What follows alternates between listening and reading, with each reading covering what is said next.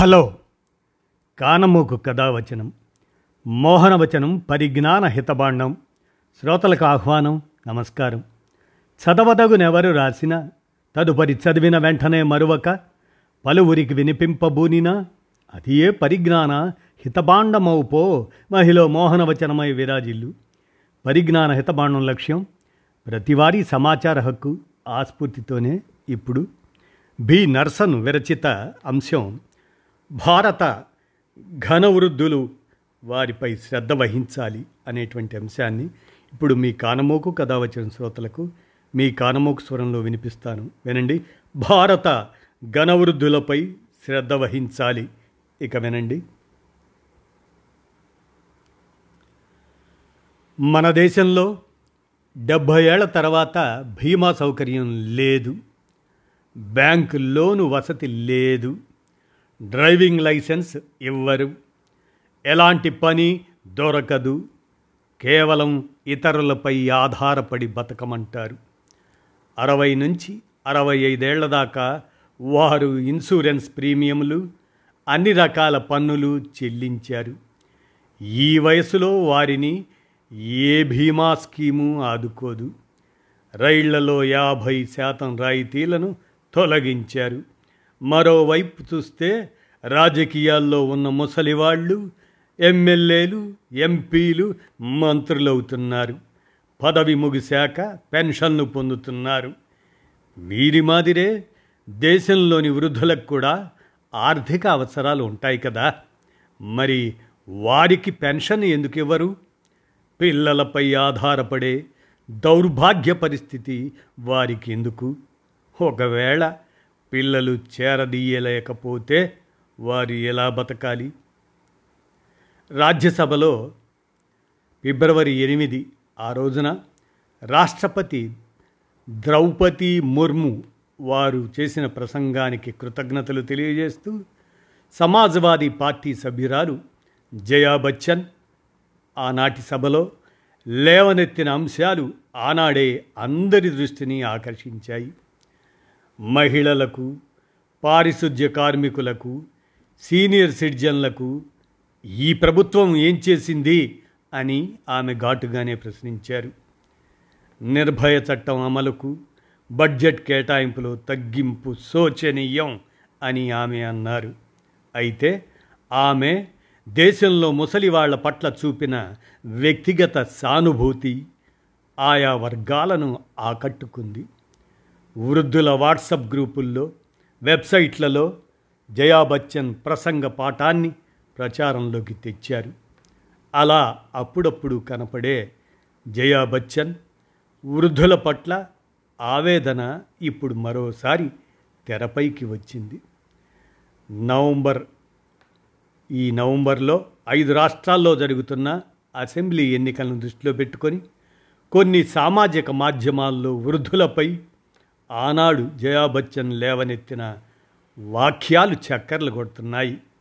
తెలంగాణ మినహా రాజస్థాన్ ఛత్తీస్గఢ్ మధ్యప్రదేశ్ మిజోరాం ఈ రాష్ట్రాలు ఉత్తర భారత్కు చెందినవి కాబట్టి ఆ ప్రాంతాల్లో సీనియర్ సిటిజన్లలో కేంద్రంలోని బీజేపీ తమకు ఏమి చేసింది అనే కోణంలో ఈ మాటలు ప్రాచుర్యాన్ని పొందుతున్నాయి.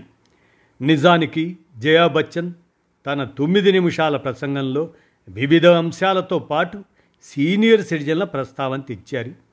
అయితే ఆ మర్రాడు ఆమె ప్రసంగ పూర్తి పాఠంగా ప్రచురించిన వార్తలో వృద్ధులకు సంబంధించిన చాలా అంశాలు ఉన్నాయి.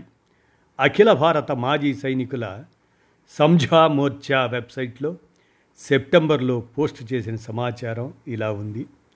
సీనియర్ సిటిజన్లను చంపేయండి. అని ఆమె అన్నట్లుగా దానికి శీర్షిక పెట్టారు.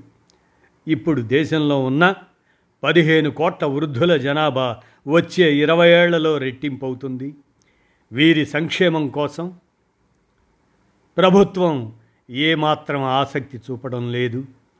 అరవై ఐదేళ్ళు పైబడిన ఈ దేశ నిర్మాతలకు కేంద్ర ప్రభుత్వం ఇంతకాలం ఏ సదుపాయాలు కల్పించలేకపోతున్నందున వారిని చంపేయండి సరిపోతుంది అని జయా బచ్చన్ రాజ్యసభలో ఆవేశంగా ఆవేదనతో అన్నట్లు ఇందులో పేర్కొన్నారు. ఆమె లేవనెత్తిన అంశాల్లో ప్రధానమైనవి ఇలా ఉన్నాయి.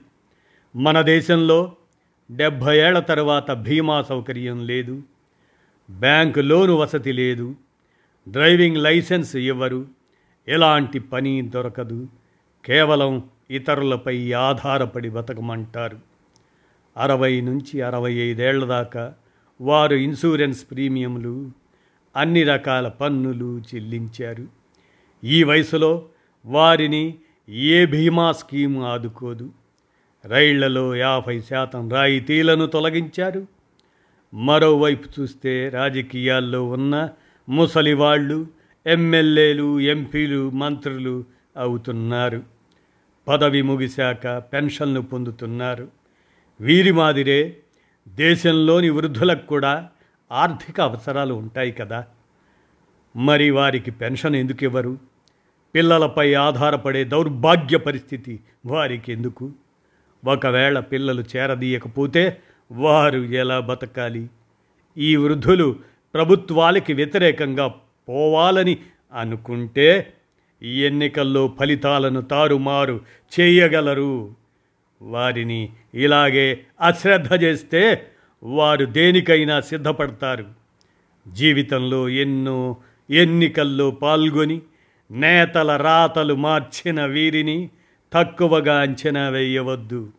సమాజంలోని ఎన్నో వర్గాలకు ఎన్నో రకాల సంక్షేమ పథకాలను ప్రవేశపెట్టిన ప్రభుత్వాలు వృద్ధుల కోసం ప్రత్యేక పథకాలు తేవాలి. బ్యాంకుల్లో పొదుపు ఖాతాలపై వడ్డీ రేట్లు తగ్గించి వారి ఆదాయానికి గండి కొడుతున్నారు. ఎందరో కొందరు పదవీ విరమణ పెన్షన్ పొందుతుంటే వారి నుంచి ఆదాయ పన్ను వసూలు చేస్తున్నారు. కేంద్ర ప్రభుత్వం అరవై ఏళ్ళు నిండిన పురుషులకు మహిళలకు పెన్షన్ ఇవ్వాలి. బస్సు రైలు విమాన సర్వీసుల్లో రాయితీలు కావాలి. బతికున్నంతకాలం బీమా సౌకర్యాన్ని ఇస్తూ ప్రభుత్వమే కిస్తులు చెల్లించాలి. కోర్టు కేసుల్లో వృద్ధులకు సంబంధించిన వాటిని పదే పదే వాయిదాలు వేయకుండా తొందరగా విచారణ పూర్తి చేయాలి. వృద్ధుల నిలయాలను ఊరూరా ఏర్పాటు చేయాలి. పదిహేనేళ్ళ తర్వాత తుక్కుగా పరిగణించే కార్ల విషయంలో వృద్ధులకు వెసులుబాటు కల్పించాలి.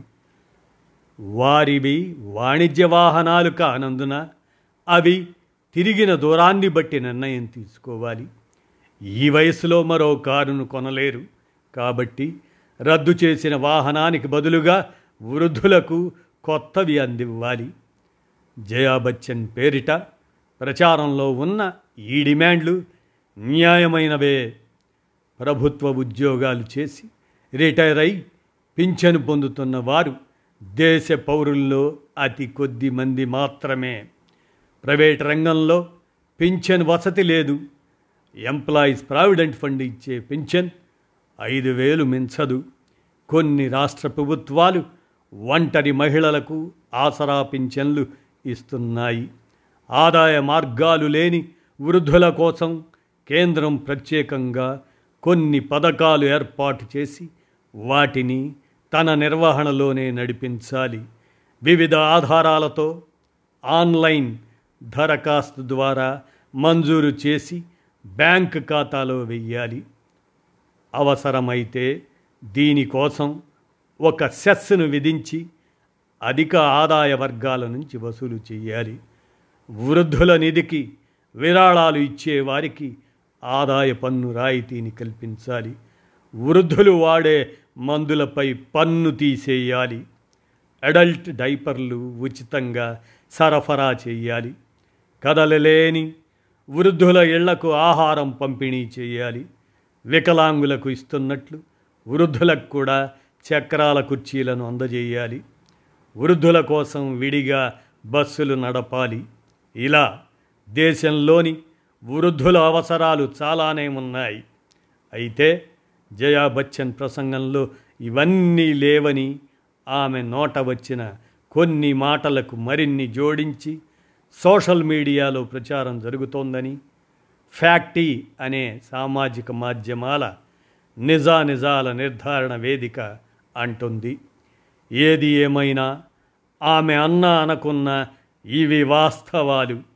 తమ సమస్యలపై ప్రభుత్వం చూపు పడాలని వృద్ధుల సంఘాలు ఆరాటపడుతున్నట్లున్నాయి.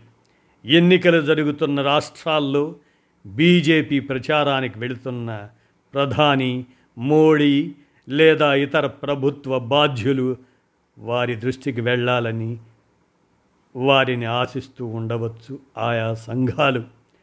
చాలా పాశ్చాత్య దేశాలు వృద్ధులందరికీ పెన్షన్ నివాస వైద్య సదుపాయాలు కల్పిస్తున్నాయి. చైనా ముందు జాగ్రత్తగా ప్రతి ఏటా కేర్ సెంటర్లను పెంచుతూ పోతుంది. వృద్ధుల హెల్త్ కేర్ ఇండెక్స్ ఇరవై ఇరవై మూడులోని తొంభై దేశాల జాబితాలో మన దేశం డెబ్బై ఏడో స్థానంలో ఉంది. మనకన్నా పాకిస్తాన్ శ్రీలంక నేపాల్ మంచి ర్యాంకుల్లో ఉన్నాయి. ఏదో రూపంలో ఎన్నికల వేళ దేశంలో వృద్ధుల పరిస్థితి వారి అవసరాలు చర్చలోకి రావడం మాత్రం అవసరమే అనాలి అంటూ బి. నర్సన్ విరచిత ఈ అంశం. భారత ఘనవృద్ధులపై శ్రద్ధ వహించాలి అనేటువంటి దాన్ని మీ కానమోకు కథ వచ్చిన శ్రోతలకు మీ కానమోకు స్వరంలో వినిపించాను. విన్నారుగా? ధన్యవాదాలు.